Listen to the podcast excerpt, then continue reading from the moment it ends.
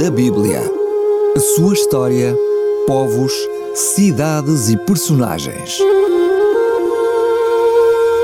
Mundo da Bíblia com Samuel Ayres.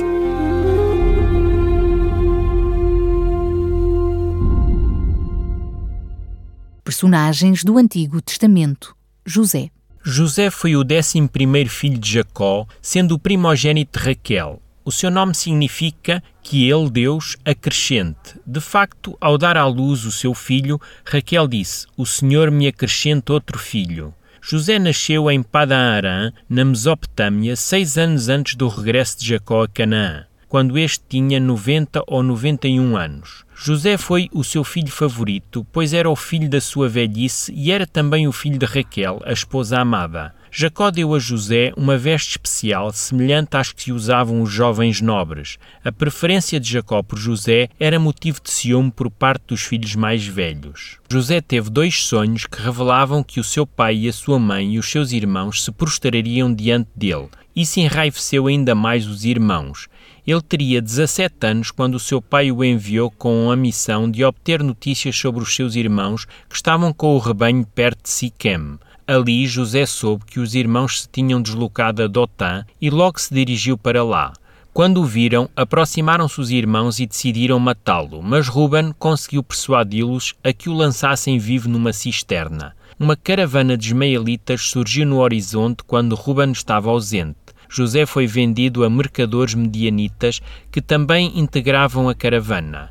Depois, os irmãos mataram um bode e sujaram com o seu sangue a túnica de José. Mais tarde mostraram a veste maculada a Jacó, que concluiu que o seu filho José tinha sido vítima de uma fera. No Egito, José foi vendido a Putifar, chefe da guarda do faraó. Dada a habilidade administrativa revelada por José, o seu senhor confiou-lhe a administração de toda a sua casa. No entanto, por causa da denúncia caluniosa da sua mulher, Putifar lançou José na prisão. O jovem hebreu ficou ali alguns anos, durante os quais ganhou a confiança do chefe da prisão. Durante esse período, dois dos detidos de alta estirpe tiveram os seus sonhos interpretados por José os acontecimentos comprovariam a correção da interpretação proposta pelo jovem hebreu.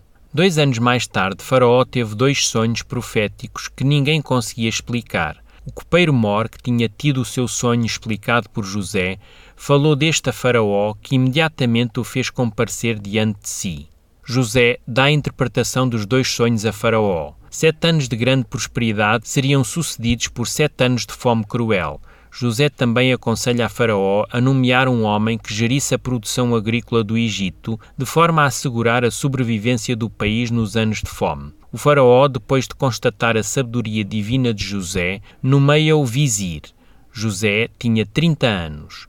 O faraó dá-lhe como mulher Asenate, oriunda de uma família sacerdotal de On.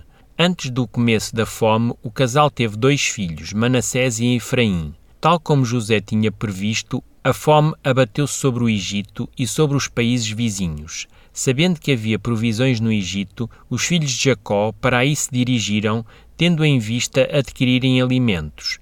Sem que reconhecessem o seu irmão, eles prostraram-se perante ele, tal como José havia sonhado. Depois de os ter provado de diversas formas, José revelou a sua identidade aos seus irmãos no fim da segunda visita destes ao Egito. Ele perdoou-lhes todo o mal que eles lhe tinham feito e convidou a família para vir viver no Egito. Assim, o clã de Jacó foi instalar-se no país banhado pelo Nilo. José morreu aos 110 anos. O seu corpo foi embalsamado e colocado num sarcófago à maneira egípcia. Quando se deu o êxodo, o seu corpo foi levado para Canaã e posteriormente sepultado perto de Siquém. Mundo da Bíblia. A sua história povos, cidades e personagens. Mundo da Bíblia com Samuel Ayres.